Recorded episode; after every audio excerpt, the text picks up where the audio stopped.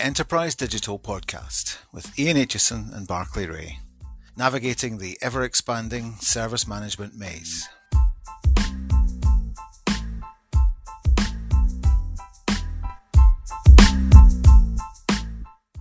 Well, hello once more. Here we are. It's the Enterprise Digital Podcast again, and we are back on Barclay Ray. And once more into the fray, we have uh, Ian Aitchison. How are you, Ian? I am very, very well. Thank you, Barclay. Yes, very well. That's good. We've both just been saying that we've, there are days when things feel a little bit more light than others, and today seems to be one of those. But um, hopefully, we'll get into some meaty discussion. Um, mm-hmm. Customary as it is, it's normally at this point that you come up with some truly fascinating trivia. Trivia time. This week, I'm going to start you with a question. How's your Chinese? Well, I like dim sum and I like a bit of, um, you know, sweet and sour and so on. But in terms of speaking, nope. Spoken Chinese, yes. And I'm not sure what variant of spoken Chinese this is, but if I said Z and Peng, Z and Peng, what would you say? It's a mixture of Italian and Danish because uh, Z is what people tend to say in Italy, and Peng in Danish is, is money. So um, in Chinese, apparently, symmetrical Chinese characters, Z is happiness and Peng is friends, happiness and friends. Why am I telling you this? Because I wonder. If you happen to go to Hong Kong Harbour at the moment, you will find in Hong Kong Harbour floating Z and Peng. And Z and Peng are two rubber ducks. Now, just to put this in context, they are 18 meters high, 18 okay. meters, 59 feet for old people like you, Barclay. That's very, very large. And they're right in the middle of Hong Kong's harbour. And it's part of an art installation, and the photos are amazing. Giant yellow rubber ducks, Z and Peng, and I think that's lovely. A bit of pointless, glorious art makes the day pass. So usually, if you come up with something disgusting or scatological, it's easy to kind of yeah. trash it, you know. But when you make it something nice, then that, you look bad if I try and criticize it. How lovely that is! How right. Lovely. So moving on and moving on from our last discussion, we're having a few of these sessions where it's just Ian and myself. And last week I was afforded the um, the luxury of being interviewed about my life and career. And this week our special guest is Ian. We're going to discover some of his secrets and some of his facts and um, achievements and you know hopes and dreams, all those good kind of things. Welcome to the podcast, Ian. Thank you. It's great to be here. Okay, so we're going to follow on very much like we did last week to have a bit of a discussion that is a bit personal, but also a bit about your career. So um, let's look forward to that.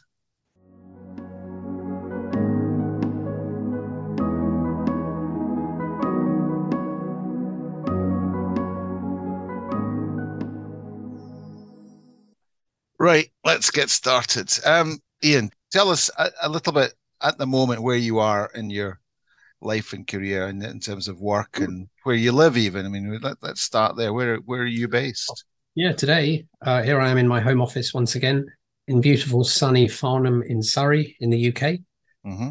people ask me where that is. It's like if you had a clock face around london it's seven o'clock on the clock face and out a bit into the countryside. So beautiful place to be especially today. The weather's gorgeous that's a very nice place. Is is that where you've always been? I mean, where did you grow up, and you know how where? No, I, well, I grew not grew up not far away. I, I, was born and raised in a place called Reigate, which is next to a place called Redhill, also in Surrey, but the other side of the county, Surrey, south of London. About six o'clock on the clock face, about thirty miles away from here, and um, yeah, had a, a typical happy childhood, and uh, then went to university down in Brighton on the coast, Brighton University.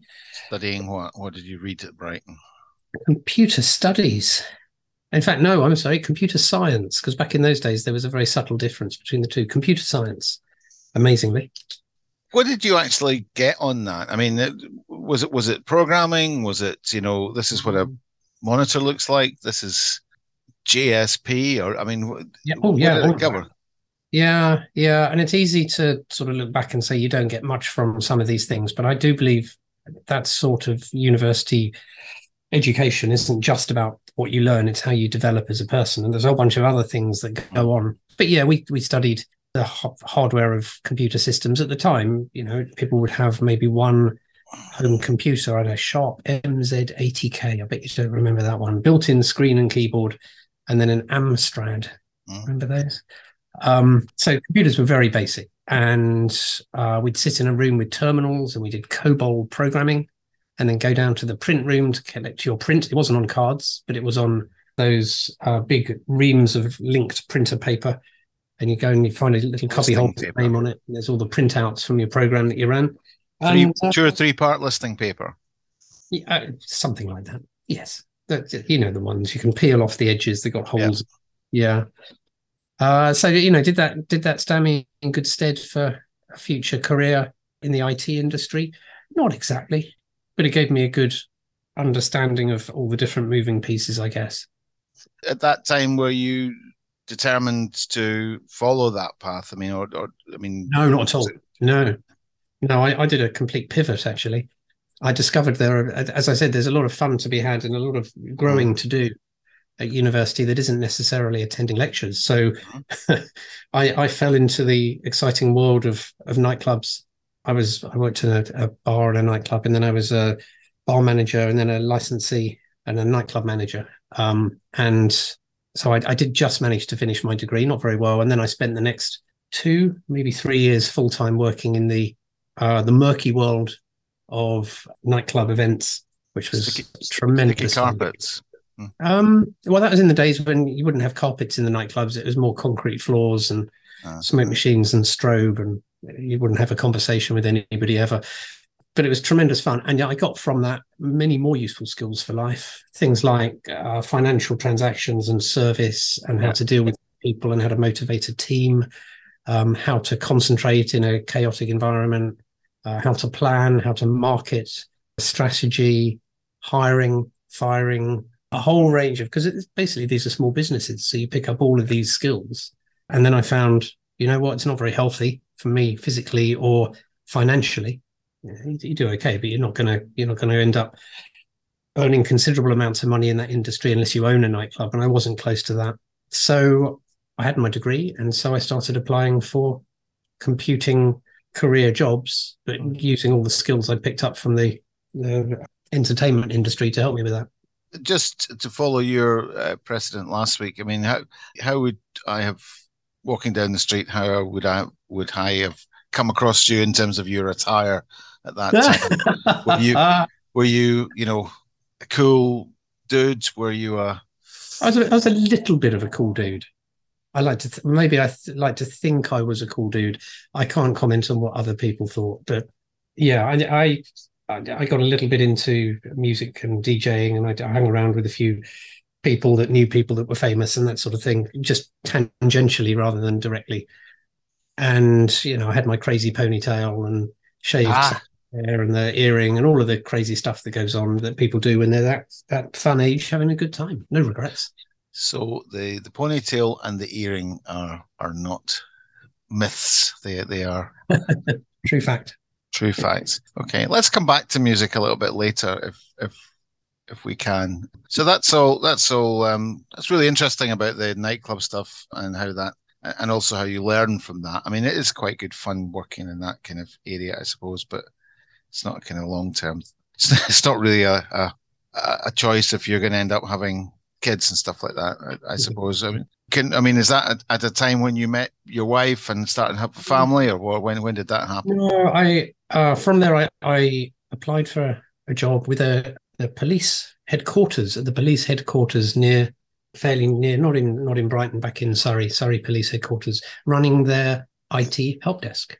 So I st- it was a, a, new concept, a new position. It was me first, then we started to hire. I think there's one or two others that came on board, and I led the concept of we need some software called help desk software. There's this new thing called help desk software. We need a way to take all of these angry phone calls from police constables who are shouting about how their computer doesn't work and they're going to throw it out of the window. Nothing ever changes, right?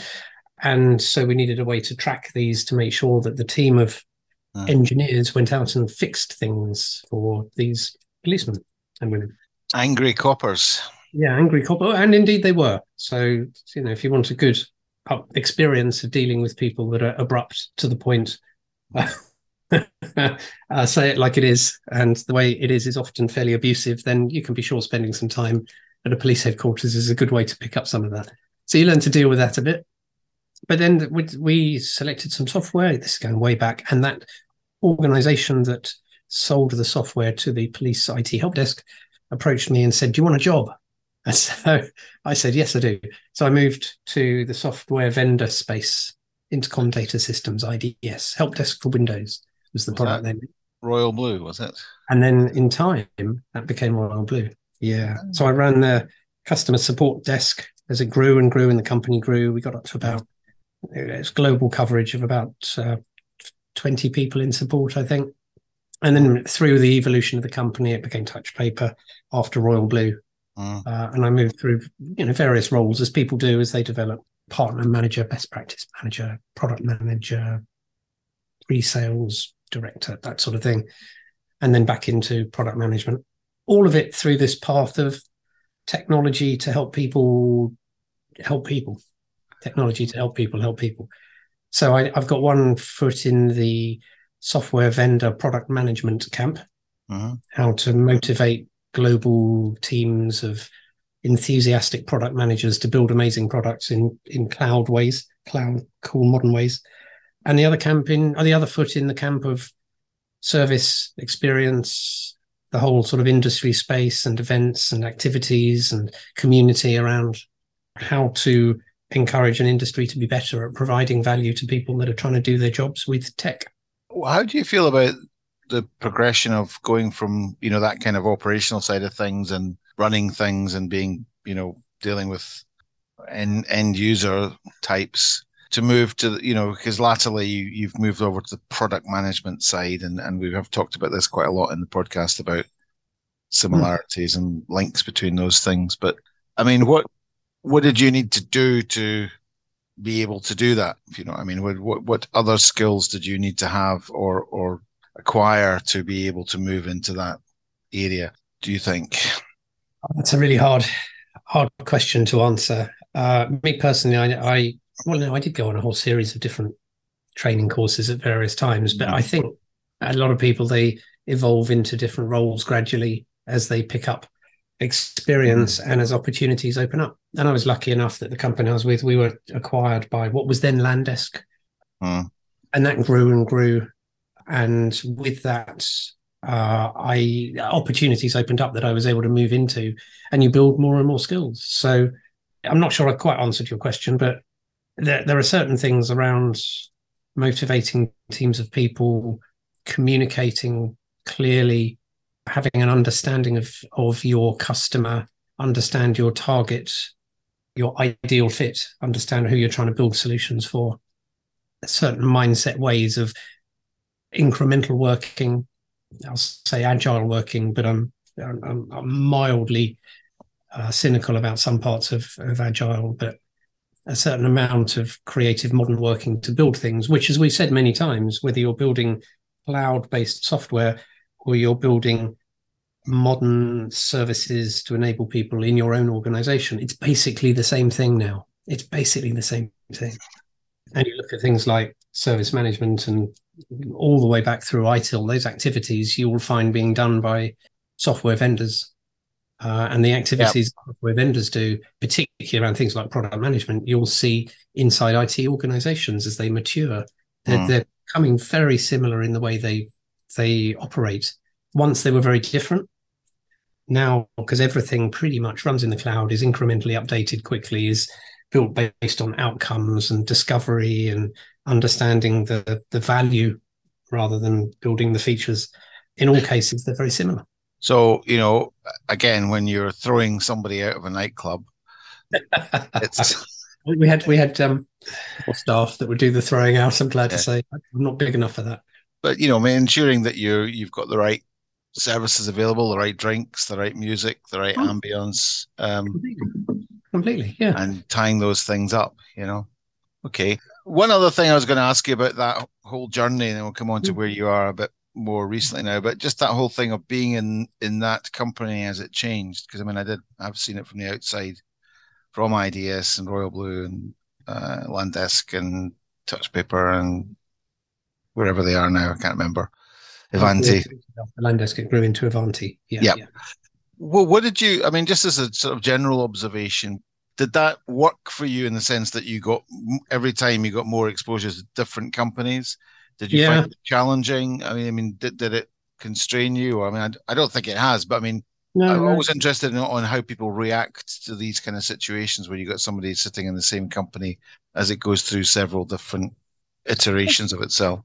Uh, yeah, two answers on that. One, the the organization itself, as long as it keeps growing and expanding mm. and acquiring or being acquired, and both of those are very healthy things to happen for a company. Um, you'll find that new positions and new opportunities open up, and you're you've got a great amount of experience to be able to step in and hit the ground running.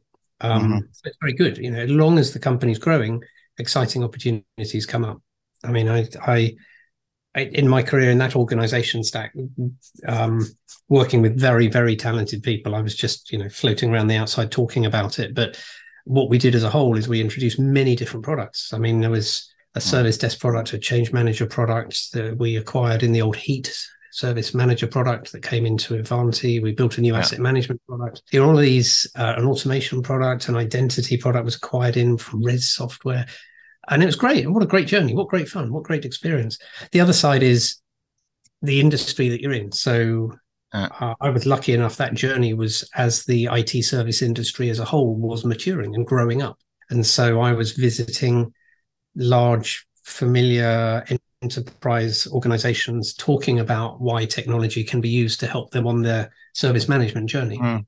improving the delivery of service, to talk to them about things like why ITIL is really potentially relevant for some people, maybe not for others, but it's you know worth having a look and how taking a particular mindset can help you improve how IT works.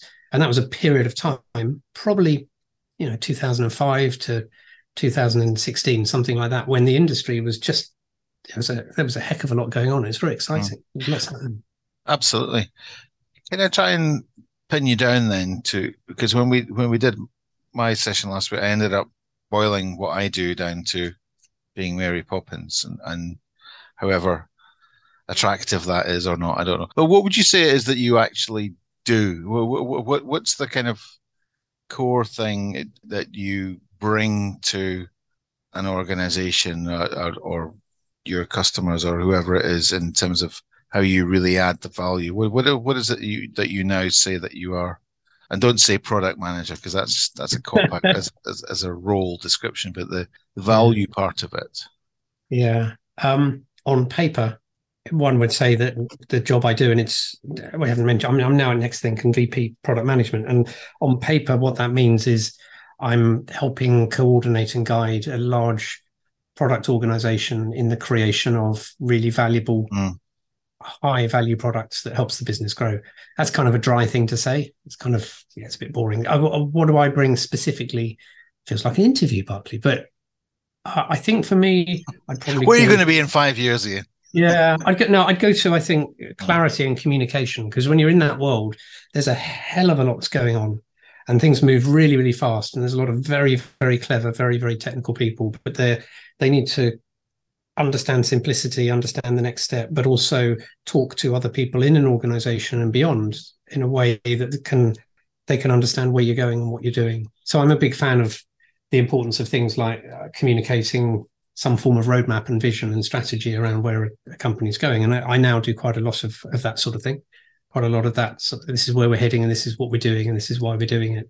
And that goes in all directions. That's really valuable for everybody. So um, it, it, it's yeah. it's really being a, a, a somebody who sees the value of communications and makes sure that these things are all that's a, that's a personal thing up. on me. Yeah, yeah. I mean, the the role fundamentally, you know, product leadership is about coordinating a bunch of product managers as they work with product teams, very often dis- dispersed globally, often mm-hmm. with different time zones, sometimes different cultures and languages, mm-hmm. and coordinating so that everybody's doing their own thing in the best way they can and playing to all of their strengths, but all of those strengths are taking the whole ship in the right direction. that we're mm. heading in the right way. So part of that's about how organizations work, how features are planned, how uh, the future is planned, uh, how things are designed and worked out in a consistent and reliable way so that organizations can move quickly and take one step after another. Yeah. So you know, you know, moved on from Avanti to your Nexthink, and mm. I mean, what what's because it's a slightly, I mean, it's in the same general market area, but it's a slightly different area of focus. I mean, has how's that? I'd love to say it was extremely clever career planning by me, and I honestly can't say that is the case. But at the time that I I moved on from Avanti and um, moved over to Nexthink, it was already very obvious that the IT service industry and space and market was having to think very very hard about experience. Experience was coming up time and time again. Yeah and the concepts of digital experience management were just starting to grow. And mm. if you kind of look at that convergence of people and, and, technology, you can either focus on keeping it running and fixing it when it breaks, or you can focus on what makes people good at the job they do and how can we improve their environment so they're good at what they do. And that's what digital employee experience is particularly about. It's about stopping incidents rather than resolving them. No mm-hmm. more incidents, none of that business. It's all about happy employees being able to work effectively without being interrupted. And fundamentally, it's about technology and it's about people focusing their efforts on what's needed to make employees in an organization love mm. the job they do with technology. Sounds good. Um, let's move on to a couple of other things then. I mean, in terms of, so you live in Farnham, you you got kids and family. Yeah, mar- yeah married to a beautiful wife with uh, two gorgeous hulking teenage well not even teenage 18 and uh, 19 and 18 now actually. Yeah 19 and 18 so wrapping. Wrapping or strapping? Strapping as in large. Uh, okay. one of them much taller than me. And a dog oh abs- a dog is absolutely essential can i ask you then if, if you hadn't gone into uh, technology and computing it and so on would would what do you think you would have been doing by this at this time now? What other areas might you have gone into? Uh, there are many things. There are Bob Barclay. There are many things I like to do, and many of them I do alongside career work. You know, I've, I've always been passionate about music. Even a few years ago, I was back DJing again occasionally, which was great fun. I've got all the vinyl and the techniques and all of this stuff. I mm-hmm. find myself now producing my own music and you, will find me there in Spotify if you try. And I make no apology; it's not very good, but I don't care. I do it because it brings me pleasure. Um, but you'll mm. find me there in, in Spotify. You find me on podcasts. Here we are. I did a fair bit of blogging for a while, and I've been too busy with work to go back to do that. But all of those things around the outside, those are the things I I kind of like doing. And when I'm not doing them, I like to sit in the shade on a hot sunny day with a cold beer, possibly by the water. I love boats. I've got a boat. In fact, I've got a few boats, none of them good, all of them shabby. You have um, boats. What sort of size of boats? Uh, small liners, um, Monaco so style yachts, or I've got a little seven foot rowing dinghy. I got a 14 foot sailing dinghy, which is really old. I've got a little inflatable dinghy, and I've got a 22 foot sailboat, which yeah, has a cabin and you can sleep four people in it in theory, but it's you know it's on that borderline. Would you call it a yacht? Oh, mm. barely. That's a sailboat. Yeah. Ah, so Ian had a ponytail, an earring, and he has a yacht. There we go. There's good say, money. Like I say, a bit like the music in Spotify. It's not very good, and I make no apology for that because it makes me happy. So is that music that you've written and and played or or sampled or what? Yeah, no, that's that's just my own noodling around on on uh, software. Okay. Gear software. Yeah. Interesting. Fascinating stuff. Brings us on then to sort of going forward and things that you would like to be doing. I mean, I, I don't want I don't want the question to sound like an interview, but uh, I mean, are, are, there things that you still would like to do that you haven't done? Put it that way, and might take more time to do in future if you if you had the opportunity. I remember when I interviewed you, Barclay, you studied philosophy, didn't you? Mm-hmm. Yeah. So I recently discovered a philosopher, and I, am not a big philosophy type of guy. That's not my thing. Mm. But uh, I came across Albert Camus, who mm. I'd it's a familiar name, Albert Camus, and I was quite impressed with some of the sort of summaries about his thinking. And if you're sort of talking about looking ahead, there comes a point, I think, when, and Albert Camus talks about this, he, he talks about it's not the final outcome of the effort that matters, it's the enjoying the effort itself. It's enjoying the doing of the uh-huh. work. He Sisyphus rolling the rock up the hill. And it's pointless because the rock will always roll back down again, and Sisyphus is is cursed to roll the rock back up the hill forever and eternity. And that's okay because keeps him out of trouble. He takes pleasure in rolling the rock. Mm. And uh, I, uh, Camus talks about the pleasure of travel. I love travel, the, of time with your family or socializing, of community, of art, of music, all of these things, which are all good. There doesn't have to be an ultimate end goal. And I think uh, one where once I might have said I wanted to be CEO of a software company, uh, a, a, ruler of the free world, or whatever it may be. I'm much more interested in enjoying the journey now than the destination. So I'm getting a lot of pleasure out of doing mm-hmm. a lot of fun things, working with some brilliant people, producing some brilliant software, meeting some amazing customers that are doing incredible things, and doing fun stuff myself. So yeah, long, long may it continue. That's good. I mean, Camus wrote as well. I mean, he wasn't just a philosopher. There's, there are some philosophers that are very accessible and some that are completely inaccessible. If you're not one of the one of the most accessible, I think, is David Hume. It happens to be Scottish, but his the way he wrote, I think, was that's one of the challenges I think with philosophy, and I'd st- struggle with that at university was the way that many of them wrote was just so obtuse yeah. that you know. Whereas, I mean, even Sartre, I suppose, is is not particularly well. He is is quite enjoyable, but you know, you want to read something and actually like it at the same time. Yeah, I think you're right. There is a challenge there, and I discovered Albert Camus from from YouTube videos and some things that popped up, which summarized his thinking. Yeah, and I went and read the books, but I wouldn't have read the books otherwise if I hadn't someone that's someone that said you should think about this and this and this. This is interesting. Is a thought experiment. And it uh, is it's it's a bit like doing service level agreements. It's not the it's not the end result. It's the it's the doing of them, and it is quite pointless. Yeah. But um, there is that, that, the... actually, that comes up in in many things. Um, perfection is the enemy of execution as well, and that that one comes up in conversations quite a lot. You know, what matters is movement. What matters is you know we can be a bit messy in the things we do. We can be a little bit chaotic, but as long as we keep moving, and this applies building software products or almost anything, take the next step and then have a look about and see what the next step is to follow from there.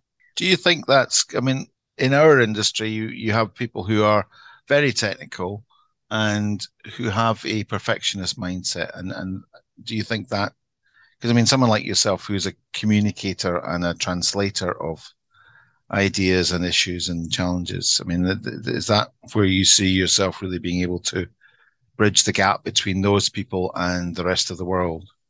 I, I, remember we had a guest on the podcast, and I can't remember who it was, but we had a guest who said too much technical skill can be a barrier to career growth if mm. you try and go beyond a technical silo, because you start to meet with and work with people that are not necessarily detailed perfectionist minded, but have other ways of thinking. So uh, don't get me wrong, I think it's important to work with people that are super super talented. But it's like take an example of a restaurant and i'm riffing off the top of my head here. You need someone that's incredibly detailed as that head chef cutting every little piece of carrot into a perfect flower and putting that perfect blackcurrant jus across the plate in an immaculate and absolutely perfect way. But then you've got waiters and waitresses that are going out there that need to communicate with people about what's coming and why the food's good. And then you've got people marketing the restaurant. And you've got people that got to work with the restaurant reviewers that come in. And then you've got people that got to run payroll. And they don't all need to be able to cut a carrot into a perfect flower. All of them together make up the whole. You need all of them. You need you need that team of different skills.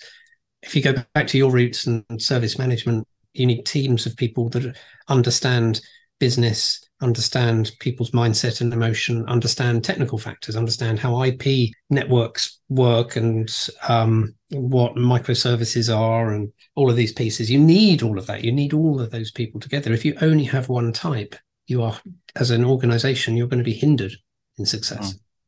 One thing to really, because we talked about music earlier on, let's just go back to that because um, just be interested to know what sort of music you like. You know, what what sort of things have um, floated your boat over the years in terms of types of music or styles of music?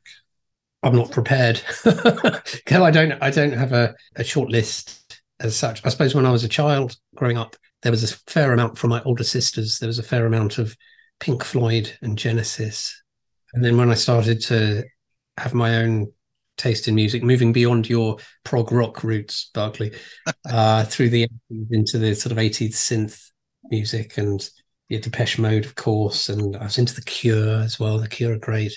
Yeah. And then uh, late 80s and into the electronic dance music and music of a of a, uh, dig- a digital, although organic nature is is probably where my my mind is. I tend to listen to things I haven't listened to before, if that makes sense. I don't play the same mm. artist and album over and over again. There's a few. I mean, you know, I'm a passionate lover of, of Kate Bush, always have been. Um, not literally, not physically, but the. Uh, I have a friend who knows her. I can tell her. well, yes, no, you and I went to see Kate Bush not that long ago. It was it was fantastic. Yeah, it was truly fantastic. So you know there are certain things like that. So I, I, wouldn't say I'm locked to any one style, but generally there's a there's a beat and it generally comes from a machine, uh, and I find that's often the the most organically moving of all music. Excellent. Well, just before we before we close off at the end, and we'll come round to the drink question, of course. But just sort of rounding back off, I mean, do you, from the sort of relaxation point of view, are, are there particular other forms of I don't know, are you interested in sport or art or films or those kind of things that you know, or any particular area of that that people might tune into? What's your what's your best book you've read in the last couple of years, for example? Oh, you see, I need to prepare for things like that because I read like a crazy loon. I've always got a Kindle on the go, and the great thing about is, is they recommend the next book, and you you, you go down. And you don't remember what it was, yeah. Oh, yeah, you don't know the author, you don't know the title. You go down one rabbit hole after another after another. But um, do you um, read? I mean, do you read business books and things like that, or or is do you? Yeah, well, you know, on the the shelf behind me, one thing that I've referred to a lot recently in my I guess in my career is um, inspired and empowered both books about modern product management by Marty Cagan and the Silicon Valley Product Group.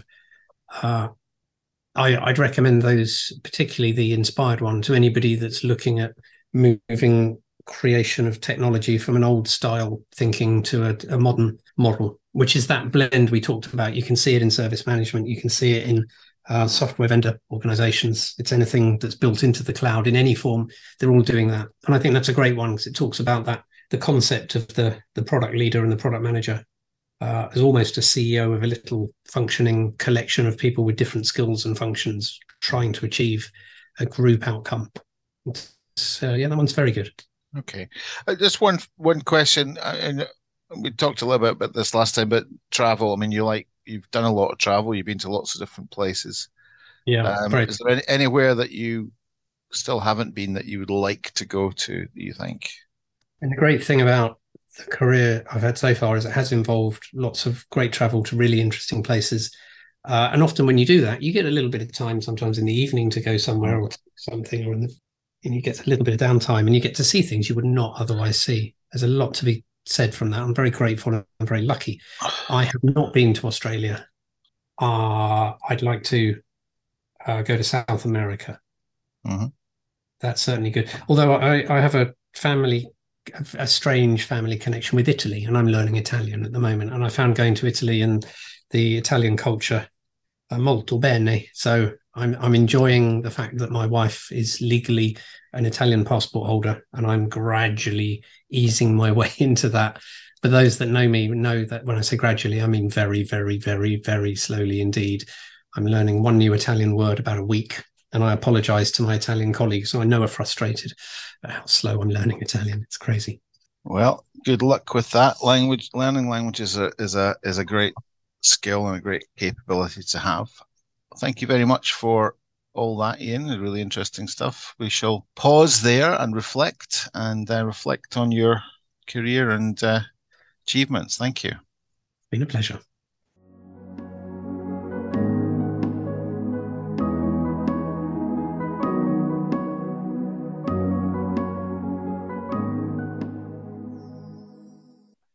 this point, I would really like to go back into, you know, and just conduct the rest of the um, session in Italian, but I can't speak Italian.